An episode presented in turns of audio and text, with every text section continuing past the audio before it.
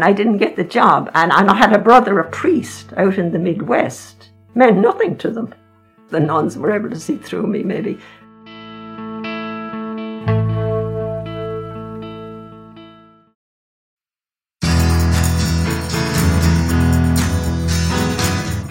This is Centerpiece NY with Paul Finnegan, your presenter and producer.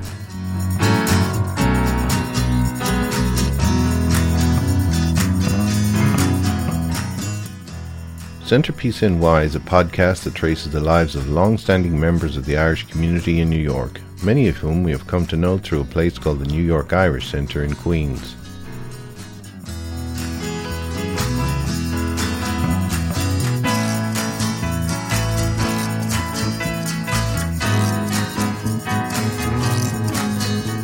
For this episode, our centerpiece is Peggy Cooney from County Meath, who came to New York in 1960 and lives in Astoria in Queens.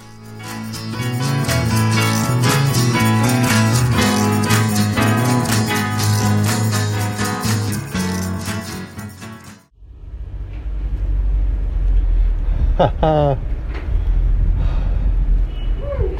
are you, Peggy? It is chilly. Long time no see. How are you? God, yeah. oh, it's ch- winter for sure now, anyway. Okay. Alright. How long are you here now, Peggy? Since 1977. Since 1977. Wow. Too big now. I wish I wasn't. You'd have to downsize.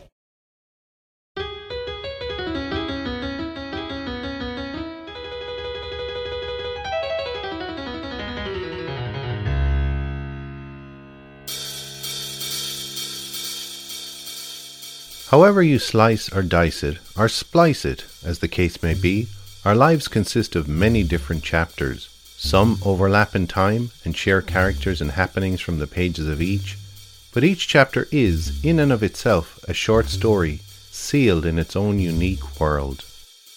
And for those blessed with longevity, new chapters keep getting tacked onto the binding of their book of memories, one after the other. At 90 years of age, a fact she is not shy about, Peggy Cooney's book has many chapters, with no doubt more and more to come. It is not possible to capture the fullness of anyone's life in a short few minutes, let alone one with such a span, but you'll get a taste here for the richness of Peggy's. You'll learn of the people she came from, her mother's strong will, the inevitable scattering of her siblings, and her life caring for the children of affluent others, mainstay work for the many women in the rich history of the migrant Irish. You learn too of her non negotiable Irish nationalism, an identity which has stood for centuries as a bulwark for the Irish in the face of cultural annihilation, and for Peggy's own identity in the story of her family. But we begin with a chapter from a nonagerian life that did not take place in New York, or in the States at all, or even Ireland, but on a stepping stone that has served many Irish who have taken a winding road to America. I went to England. Before I ever came here, I went to England. My mother had been a nurse in England her whole life, and she came home, married my father. My mother decided for me that I was going to go to England and be a nurse. And in those days, you listened to your mother. So I left the national school in Tuam. I was in the Mercy Convent in Tuam and lived with my grandparents. And I went to the technical school, as they called it then. And that's where I learned my Irish. That's where I learned to cook and sew and knit and grow flowers and, you know, all the stuff they taught you. So it was time to leave there then. And I, I, I, I don't know what I was going to do, but my mother decided for me that I would go over to my Aunt Maggie in Coventry, my father's sister, who worked in the bank in Coventry City. I was 17 and the war had just ended. My aunt, Maggie, had been there for years and years and years and years and years. I didn't want to, but I went to Coventry and I met my Aunt Maggie. I'd never seen her before.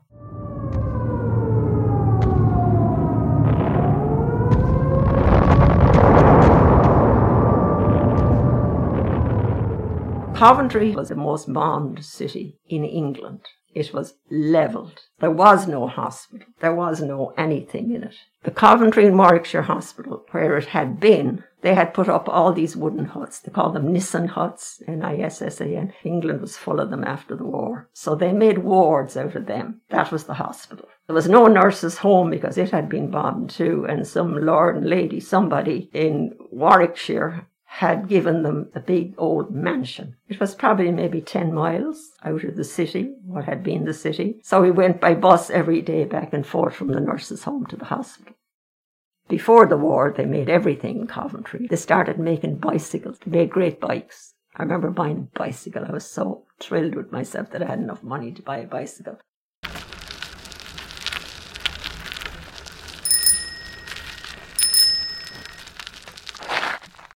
There were Irish girls there, but not many. Welsh girls and Scottish girls and girls from Burma and girls from the Philippines, you know, and all that. My best friend actually was a girl from Burma. She was lovely. Her and I got to be best friends. I spent a lot of time on night duty. And I was very happy when I was there doing what I was doing. And I saw all kinds of things. And there would be emergency, you know, surgeries at night, people getting their legs cut off. I saw terrible motorcycle accidents. I saw a baby being born. You know, it was very higgledy-piggledy after the war. And for some reason, I got a lot of night nursing and a lot of time on the children's ward, sick children. Now, sick children were very sad.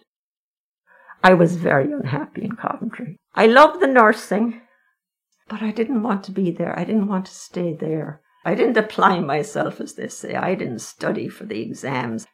There wasn't animosity in Coventry towards the Irish. We were all actually all the same. For an English hospital, there were very few Irish in it, actually. No, I was just unhappy because I didn't want to be anywhere else but in Ireland.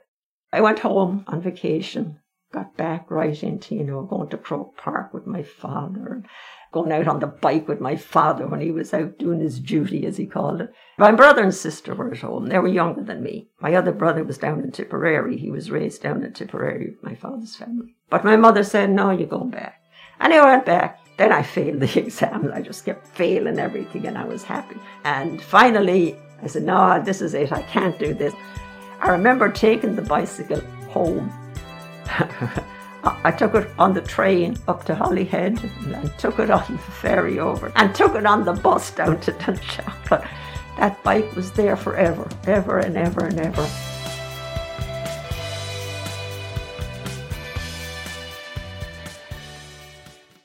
With the career in nursing in England that her mother had mandated now fallen by the wayside, Peggy was at a loose end career wise. Before long she was on her way to the border town of Dundalk, for the uninitiated among our global audience, yes, the small island of Ireland is divided since 1921 by a border. On the one side of the line is the Irish Republic, on the other, Northern Ireland, part of the United Kingdom. But more about that later. The curate in the parish was a very nice man from Galway. He had friend in Dundalk, a doctor. So he took me up to Dundalk on his car for an interview. The McGuinnesses owned the whole town of Dundalk, this one family actually. And I took the job. And he had four children. His surgery was in the house. It had a great big three story house in Dundalk. So I did a little bit of everything. You know, the kids were all at school. They were older kids, they weren't babies. And I stayed in it for eight years. And that was the last job I had before I came here. I loved it. A great time in Dundalk. Even for someone who never wanted to be more than a bicycle ride from the village where she was raised, for that young girl with the fortitude to resist a life in England, the lure of an adventure in America proved irresistible.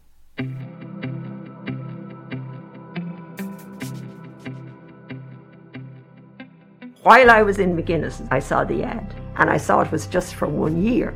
I wasn't going to say I was going forever. An agency is set up in Dublin, and they advertise in the Independent and the Press and the Evening Herald, and I saw the ad in the Evening Herald. And I thought, if he answered that, they'd give you three families. Say, where do you want to go? And I remember my brother, who was out in, in Missouri, was saying to me, go to New York, it's the closest to home.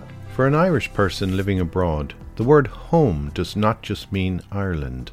It is code for my place of true belonging. Keep an ear out for it throughout Peggy's stories. My mother sneered at me and said, Huh, you wouldn't stay in England, you're not going to stay in New York. With typical Peggy Cooney irony, she chose a tumultuous day to make the trip of her life.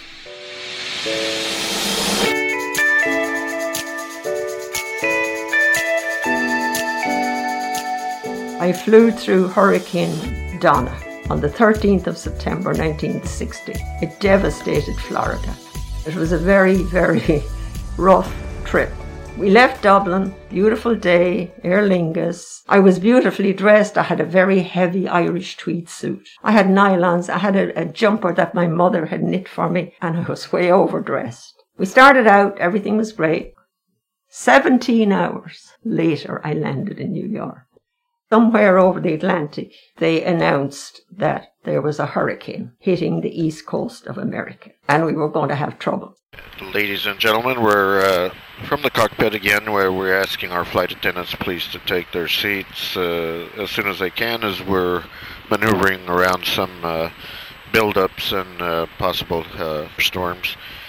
Uh, so, flight attendants, as soon as you can, please take seats. It got very, very rough. Oh, very, very rough. The crew of the plane sat down. They buckled themselves in. Then it got worse and it got worse. And in those days, the planes always landed in Gander in Newfoundland to refuel. So they announced, we cannot make it to Gander. We're going to Goose Bay in Labrador to an Air Force station, US Air Force station. And we're out of water. You couldn't go to the bathroom. You couldn't stand up terrible. I don't know how many hours it was to Goose Bay, and the plane landed. I was just dying from the heat. I had never been in such heat in my life. The crew got up and they opened the doors. And I could see the wind blowing and the rain was banging against the plane. The Air Force guys, they came out and they were carrying these tanks of water across the runway to the plane. And the wind was blowing them back, blowing them back, like something you see on television.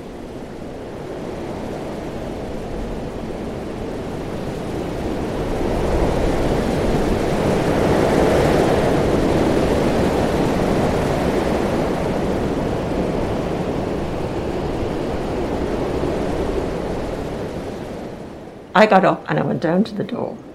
Those days the crew were very nice. They weren't like the ones that are on it now. They said, Where are you going? Sit down, sit down. Where are you going? They thought I wanted to get off the plane. I said, Just air. Can I just stand here and let the air come in the door? I remember it so clearly. So they said yes. So we were there for hours and they gave us a meal and they gave us the water.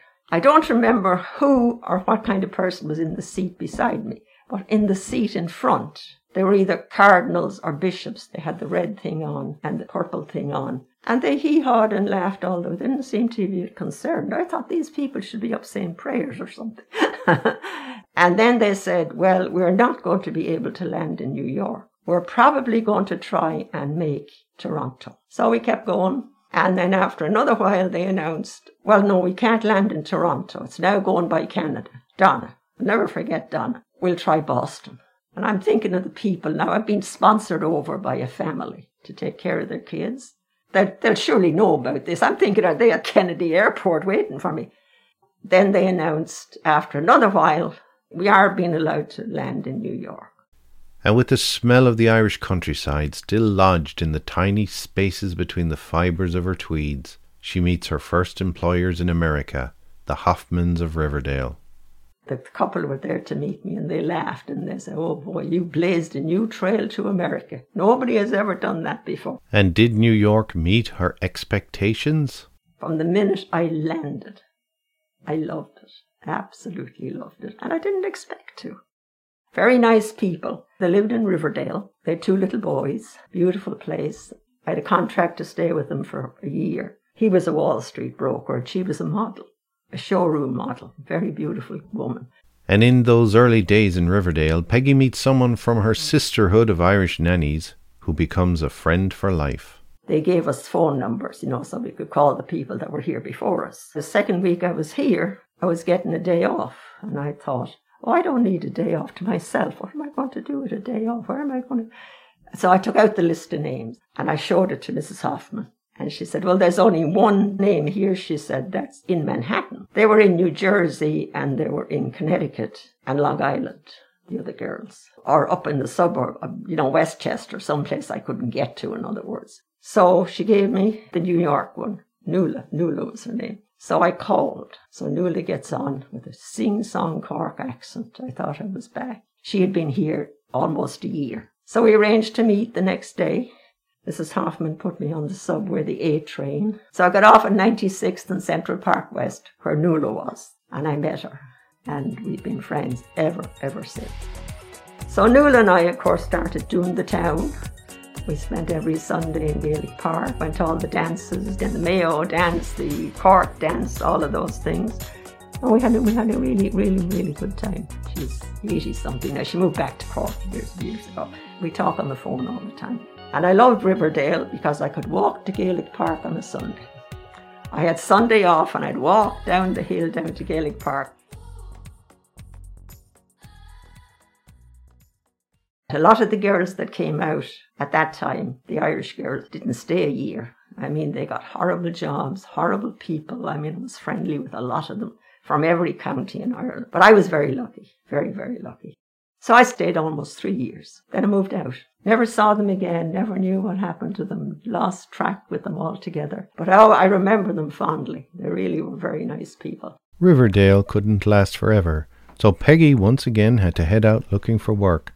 This time, though, she was in New York, and for the first time the world of work began to operate on her terms. What am I going to do now, sort of thing. So, through contacts and stuff like that, first place I was was to the Foundling Hospital, the famous Foundling Hospital. The Mercy nuns were there. I thought that would be nice. I would like to do that. And I didn't get the job. And, I had a brother, a priest, out in the Midwest. Meant nothing to them. The nuns were able to see through me, maybe. Then somebody threw other grapevines and stuff like that. Register at a, a babysitting agency. Manhattan was full of them. And I picked this one, part time childcare, it was called. This was Miss MacDonald, an English woman. She was terribly proper. So Miss MacDonald and I hit it off. She said, You'd do better if you did pediatric nursing, is taking newborns out of the hospital to the home. The rich people who would do this. And it could be for three weeks, four weeks, a month, two months, whatever. And it paid better than the babysitting too. And the babysitting, you'd always be going from one place to another. Anyway, I took her advice and that's what I did. I got great jobs. I worked in Connecticut, Long Island, and all over Manhattan, of course. Time now to backtrack to an earlier part of the 20th century to learn a little about Peggy's people. My mother's father was a head constable in the RIC, and all of his brothers were in the RIC. The RIC, the Royal Irish Constabulary, was the name given to the police force in Ireland while it was entirely ruled by Britain. Most of its members were Irish, for whom it was a good, steady job. But during the Irish War of Independence, from 1919 to 1921, the RIC found itself on the front lines defending the interests of the British Crown against their fellow Irishmen. My mother was born in Ballinasloe, County Galway. My father was from Carrick-on-Suir, County Tipperary. Came from a very large family. It was a double family. He was in the second family. Just to jump in and clarify here, double families in Ireland, at least in those days, tended to occur in succession, not in parallel. The Cooneys were farmers in Tipperary. Pretty substantial farm, wasn't it? Small farm. My father was a guard.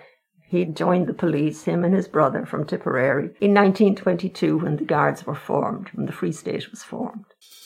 The Free State was the name given to the part of Ireland that separated from Britain, a precursor to the Irish Republic, and the Guards was the name given to its newly formed police force. And Daddy and my Uncle Charlie went up to Dublin and they joined the Guards. My mother was a nurse in London. She came home on vacation and they met somewhere down along the line and they got married. After my father got out of the depot in the Phoenix Park, he was sent to Oldcastle County Meath. In those days, the rule in the Guards was if you married a girl from the county where you were stationed, you had to go to another county.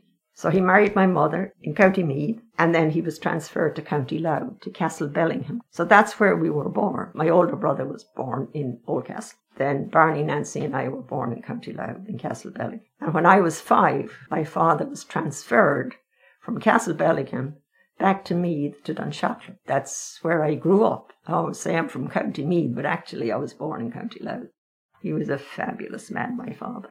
Oh, my father could play everything. My father played the flute beautifully, and he could scrape, as he said, scrape along on the fiddle. His big pride in his life was that he never left Ireland, and he never saw any reason to leave it. And he didn't know why anybody had to leave it. Where could you go if there was anybody? I got that from him. My mother was tough, very, very tough, but I think she had kind of a tough life. You know, you can't, you have to think, you have to think what was going on. I don't know. The first family in Tipperary were three girls. My father was in the second family. Had seven more children in Tipperary, the second family. There was a double family in Tuam too, like the Cooneys. My grandfather's Hoy, Hoy's first wife, died. Now she was my real grandmother. But we were raised thinking the grandmother that was there was our grandmother, and we called her Mammy Hoy. Their names were Hoy, H-O-Y-E. Mammy Hoy was my grandmother's sister. Uh, I have cousins since that did the ancestry thing. And we found out that our grandmother, our real grandmother, was only 24 when she died. And she had three children, one of which was my mother. Then my grandfather remarried her sister because her sister came from Claremorris to take care of the babies. And then they had five more children. We were always told, oh, you know, they had to get a dispensation from Rome, you know, they had to write to the Pope. We thought we were unique. As in every age, good parents do their very best for their children sometimes making difficult choices. The offspring of James and Kathleen Cooney lived, unfortunately, at a time when children were deemed undeserving of any explanation for their parents' decisions. And so it is that years later, mysteries remain for Peggy. My mother had four children right one on top of the other. My older brother Mick was born in 1929. Mick was an infant. I was there, just born. Took him down to Tipperary and he never came back. I don't know what went on, needless to say, because now my mother has another baby and then she has another baby, so she has three babies. She was just having babies. I, I don't know. Who knows? You know, we didn't know anything about postpartum depression anything. I don't know. I really don't know. We would go to Tipperary every year when Daddy got his holidays in August, right at the very foot of Slievenamon. Beautiful, beautiful place. And that was the highlight of my life going to Tipperary. There were farmers, they were saving the hay. Mick was there. He was being raised. There were five bachelors, three or four, five bachelors. I don't know how many bachelors there was in the house. And my Aunt Ellie, who was the old maid aunt who was taking care of all of them. Well, they raised Mick. Mick would be missing. He would be gone the morning we were leaving. He was afraid that he would be sent back. But there was a lot of children raised by their grandparents in Ireland. You know that. Even I talked to people at the centre, old people, you know, the people we met along the years in the centre. They came from big families. There was only four of us, for God's sake. A lot of them were parcelled out to their grandparents. Course, they worked on the land, I guess, and they, uh, you know, helped out around the place. It wasn't unusual. But those days you didn't question anything. Barney, Nancy, and I, or three of us, are in the national school in Dunshaughlin. In the meantime, my mother decided that I should go down to Tuam and go to the convent. I don't know what the thinking was. So I was packed off down to Tuam. My grandmother, my grandfather, my grandaunt, my maiden aunt, and my bachelor uncle were living in the house in Tuam. It was a big house, and I was shoved in among them, and it was worse than England. I hated it. Stuck it out, went through the convent all, did all the stuff, and then I said, I'm going home. Only place I wanted to be was in Dunshaughlin with my father. Peggy's one sister, with whom she was very close, did not escape the inscrutable social norms of the times and her mother's intransigence in 1959, my sister was in England in the Royal Air Force.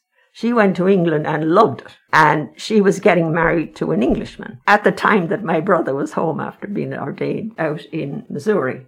And there was a big hullabaloo in the village. First priest in 30 years from the village that had been ordained. And oh, it was a great time. I was very close to my sister. My mother and father would have nothing to do with the Englishman, the Protestant, my sister, nothing. These are the times. My brother, the priest, he said he wouldn't go to the wedding. But he had come home with a lot of money because during his vacation time in Missouri, he came to New York. He worked at Kennedy Airport at night, sweeping the floors and emptying the garbage cans and studying. So after he was ordained, he came to New York and they had a big do for him. And in those days, you got a wallet of notes. Remember that? So he came home and he had plenty of money. So I said, I'm going to Nancy's wedding. So he bought the ticket and that was her wedding. Finally, my mother came around, but not for many years. Nancy had a baby, Caroline, my niece. Nancy wrote to my mother and she said, David and I and Caroline are coming home for Christmas, whether you like it or not. And she came. And David, who had this Cockney accent, everybody loved him. Oh, they loved him in the village. And they'd say to my father, Oh, we didn't really know what he was saying, but he's a lovely man. and my mother loved him. Actually, he was very, very good to my parents. They came and came and came to, they're all dead and gone now. Well, David's still alive and so to Peggy's younger brother Barney and the trajectory of his life. Very, very athletic. He's a good hurler, good footballer. He was on all the teams and winning medals and all this sort of stuff.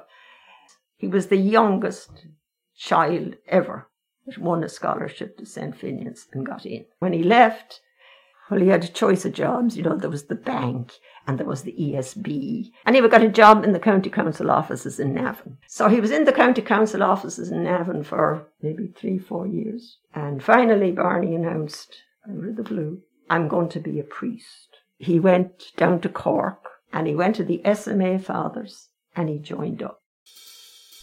SMA, the Society of African Missions.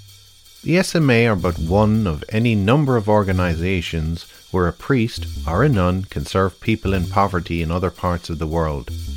There was a time when having a brother or a sister, an uncle or an aunt, away on the missions was as common in Irish families as the crucifix on the sitting room wall.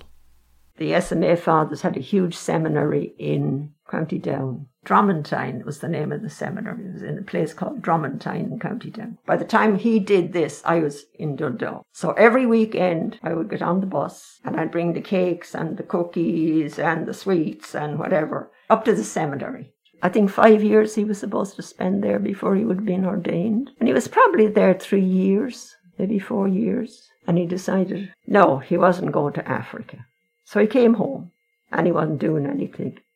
The Bishop of St. Louis in those days was a Meath man. So Barney's friend, the priest in, the, in Newry, got in touch with the bishop, and between hopping and trotting, his next announcement was, Well, I'm going to America. I'm going to St. Louis, and I'm just going to be a diocesan priest. So he did. He went to the seminary in St. Louis, and he was ordained in 59, as I say, and they sent him to Springfield, Missouri, as a teacher. He was a teacher. And he did that, and everything went along fine. And I came out here, and Nancy got married. I came here in 60, and I started to go every Christmas out to Springfield, Missouri, to Barney. Nightmare trips, a lot of them, snow, Ozark Airlines. It was, I liked the Midwest. I really did like it. Perhaps the signs were there already when Barney left the seminary in Dromantine. But in any event, in the course of another long and slow trajectory of soul searching, he found his second family. And then many years after that, he met Sharon. He was teaching. He started all kinds of religious things in Springfield. He got to be well known. Then he went to Notre Dame. He got degrees from Notre Dame at summer school. Meantime, there was a school teacher in the school, and they started a thing, I guess. I know it took two. So everywhere he went, she went. When he went to Notre Dame, she went. When he went to Rochester, she went. He was in DePaul in Chicago doing something else, and she went. And we didn't know anything about her. Eventually, he decided he was going to go back to Ireland. I don't know what the thinking was behind that. And he got a job teaching in a Protestant school in Dublin, in Dalkey. He was very happy teaching in Dalkey. It was a very she-she school, Protestant school. The first Christmas, he told David, Sharon was down in Navan living in one room in a boarding house, and she was freezing to death. All she had was one bar electric fire. And David said, We're getting in the car. This was Christmas morning. And we're bringing her up here for Christmas dinner. And you go in there now and tell them that. So I guess he did go in and announce that there was got to be an extra guest for dinner.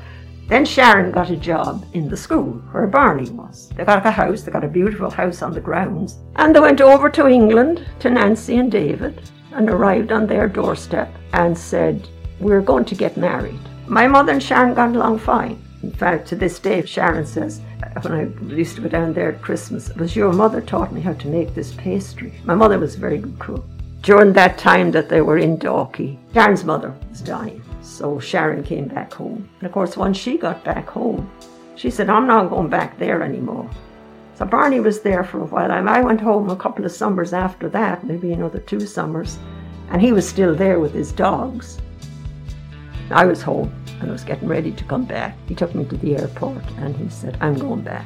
He said, I don't want to. He said, you know, if, if I did what I really want to do, I'd stay here. They had two sons. She was 15 years younger than he was. The two years that they went back, the whole family went back and they did the whole touristy thing. And I remember the night before they were leaving to come back the second time, Sharon sat at the kitchen table and she cried. And she said, if this had been the Ireland I came to, I would never have left. She loved it. She couldn't believe it was the same country. Barney was the last of Peggy's siblings to pass. And Sharon is a wonderful woman. She really, really is. I have family out there. I wish they weren't so far away because I'm very alone here. They're lovely. I mean, Sharon is lovely. She's a good, good, good person. And what of her sister Nancy? Oh, she died young. That was a terrible story, too. She got that deep vein thrombosis. And her brother Mick, the one spirited away like the stolen child to the foot of Sliabh na mBan. Mick Cooney, he was famous around the place. Oh, he was a character. Bachelor, too, never got married. He was wonderful. All the Tipperary people were wonderful. He was a musician. He was all Comhaltas Ceoltóirí, and he played the accordion, and he played the tin whistle, and he played the fiddle, and he played the melodeon, and he played the banjo. He was lazy. He got this farm. He had a job once ever in his life. For about a year, maybe, he was a postman, and he was on the bike. And he was going up the mountain and down the mountain and back the mountain. He was fond of beer. He wasn't a drunk by any means, but he liked his drink, but he could go off it. All the Cooneys were musicians. They had their own Céilí band at one time. And they ran a feis in the village of Grangemockler too. None of us got any of the musical talent at all. None of us.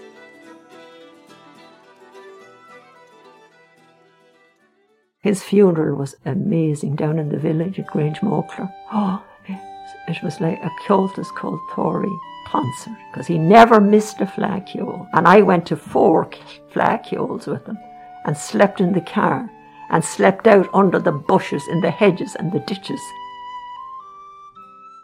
Out of all those children, both the Hoys and the Cooneys, two Cooneys got married and one, two, three Hoys got married.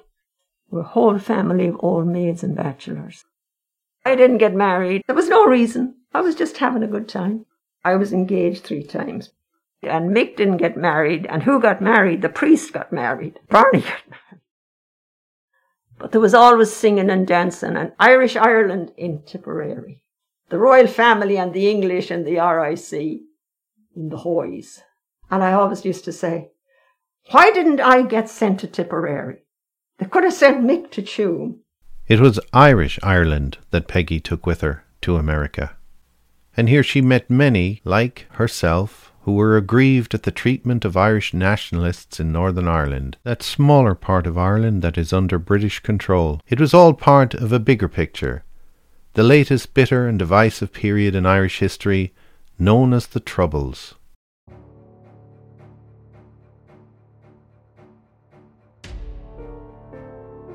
We were always in front of the British consulate. We never left that place. Tough during the hunger strike. We were down at the United Nations before we went to work. We'd stop by again after work. We were there Saturdays and Sundays, always, all either there or at the consulate. Just peacefully walking up and down, you know, not making any fuss or anything. But the city cops, they were our best friends. They loved us.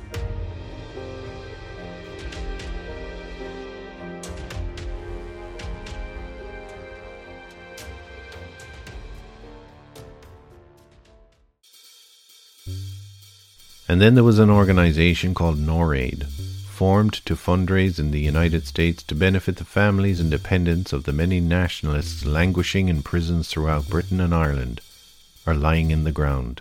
I got involved through people that I met. Most of my friends were from the north of Ireland.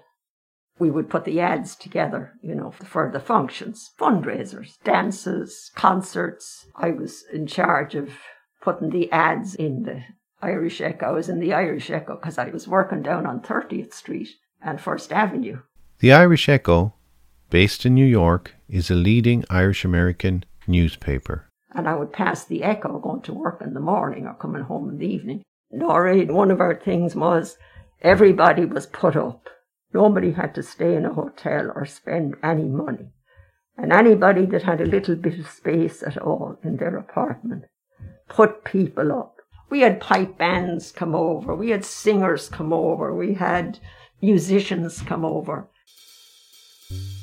But following the money can be a perilous journey, and suspicions persisted that the funds raised by NORAID did not always go to the families in need, but were instead passed into the hands of nationalist paramilitaries to pay for a campaign of violence.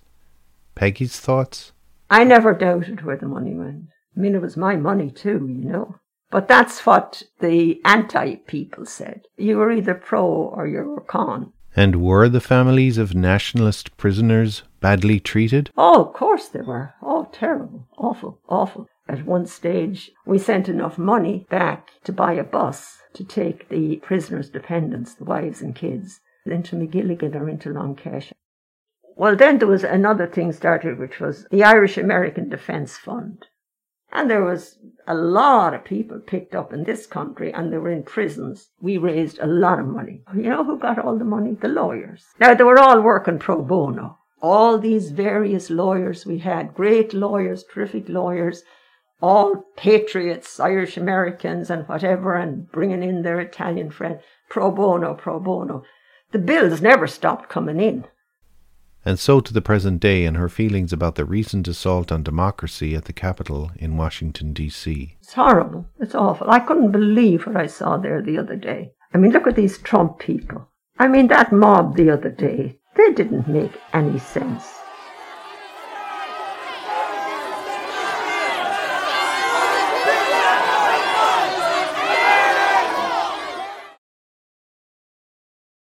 And now it is time for our regular centerpiece, Faith Check In. I'm staunch Catholic, yes, yes, yes, yes, yes. I listen to Fordham University Mass here every Sunday, sitting right here on the radio. It's a lovely Mass. There was people who were very, very, very disappointed in the Catholic Church, in the clergy in Ireland, in the Free State, that they weren't more involved in caring about the Catholics in the North except for the few good clerics, like, you know, Bishop Daly and, and those good few clerics that were in the north. So everybody stopped going to Mass and going to confession. I don't think I ever stopped saying my prayers, but I didn't go to Mass over here in Precious Blood for many years. But I did go back. Now I'm glad I did, but I never lost my religion, I don't think. Peggy retired from caring for the children of others at the age of 70 having lost count of how many little babies she'd brought home from hospitals, spending the first weeks of their lives in her arms.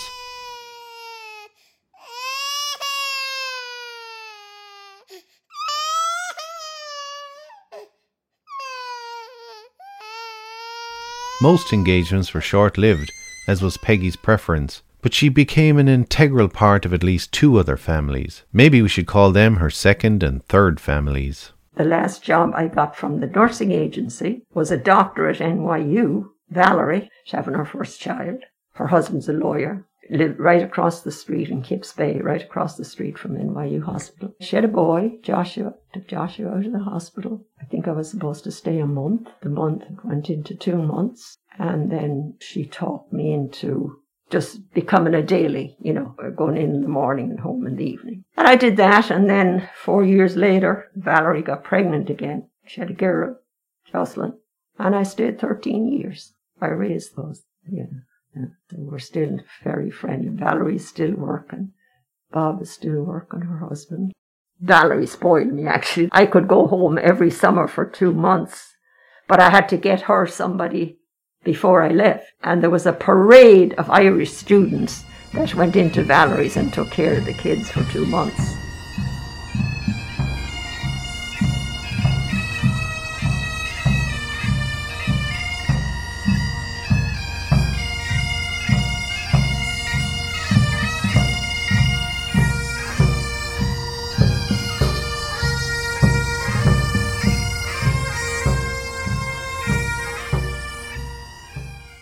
Jobs that I took and kept were easy. I mean, if I didn't get my own way, I was going to be out of there.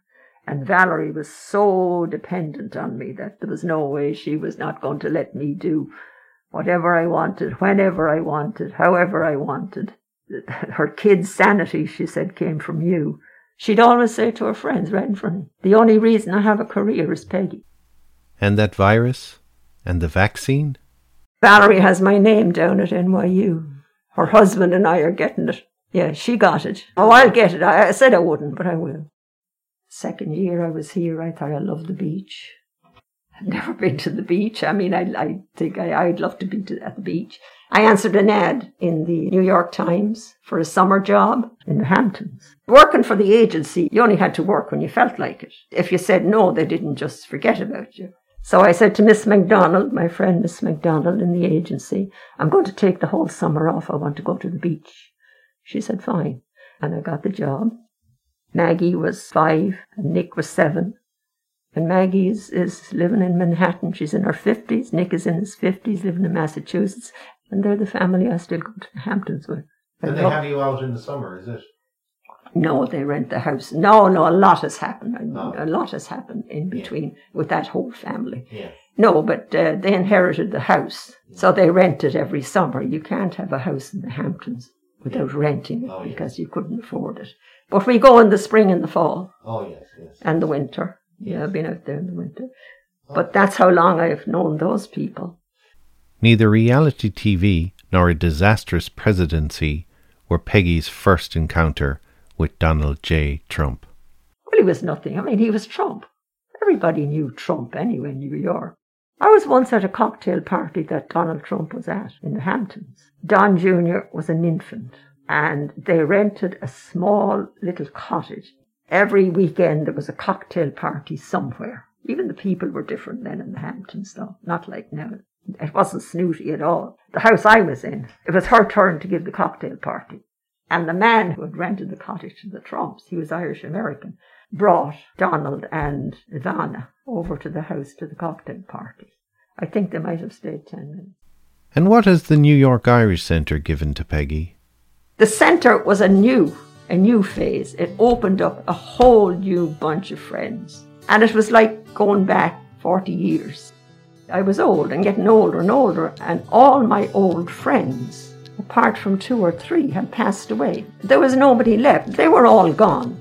I mean, they all live in my heart and my mind and everything. And I remember all the good times. Thank Paddy Riley for that too, because he called me and said, Get your ass over there to Jackson Avenue. I said, Where the hell is Jackson Avenue? We all miss it so much. Chrissy calls me, Agnes calls me, Carmel and I talk. Well, it'll always be there, so it will come back. But will it come back soon enough? No, it'll never be soon enough.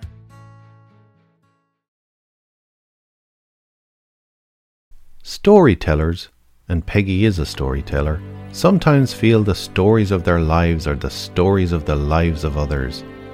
But with Peggy, her stories all add up to a book of a life well lived. It is her book as much as it is anyone's. She should copyright it.